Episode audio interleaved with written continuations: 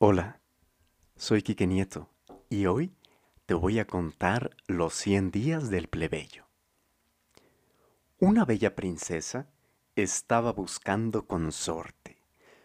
Nobles y ricos pretendientes llegaban de todas partes con maravillosos regalos, joyas, tierras, ejércitos, tronos, entre los candidatos se encontraba un joven plebeyo que no tenía más riqueza que el amor y la perseverancia.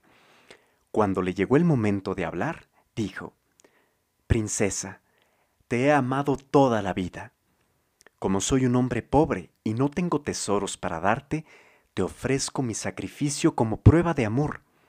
Estaré cien días sentado bajo tu ventana, sin más alimentos que la lluvia y sin más ropas que las que llevo puestas. Esta será mi dote. La princesa, conmovida por semejante gesto de amor, decidió aceptar. Tú tendrás tu oportunidad. Si pasas esa prueba, me desposarás, le respondió la princesa. Así pasaron las horas y los días.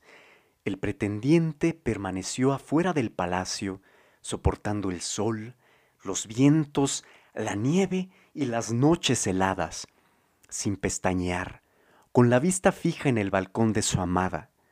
El valiente súbdito siguió firme en su empeño sin desfallecer un momento. De vez en cuando la cortina de la ventana real dejaba traslucir la esbelta figura de la princesa, que con un noble gesto y una sonrisa aprobaba la faena. Todo iba a las mil maravillas. Se hicieron apuestas. Algunos optimistas comenzaron a planear los festejos. Al llegar el día 99, los pobladores de la zona salieron a animar al próximo monarca. Todo era alegría y holgorio.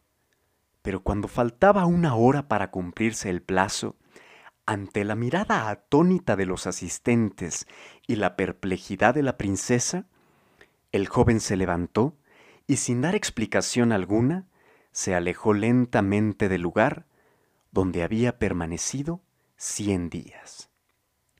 Unas semanas después, mientras deambulaba por un solitario camino, un niño de la comarca lo alcanzó y le preguntó a quemarropa, ¿Qué te ocurrió?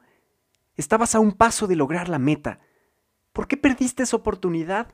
¿Por qué te retiraste? Con profunda consternación y lágrimas mal disimuladas, el plebeyo contestó en voz baja. La princesa no me ahorró ni un día de sufrimiento, ni siquiera una hora. No merecía mi amor. Soy Quique Nieto y cuento historias. Suscríbete para conocerlas todas.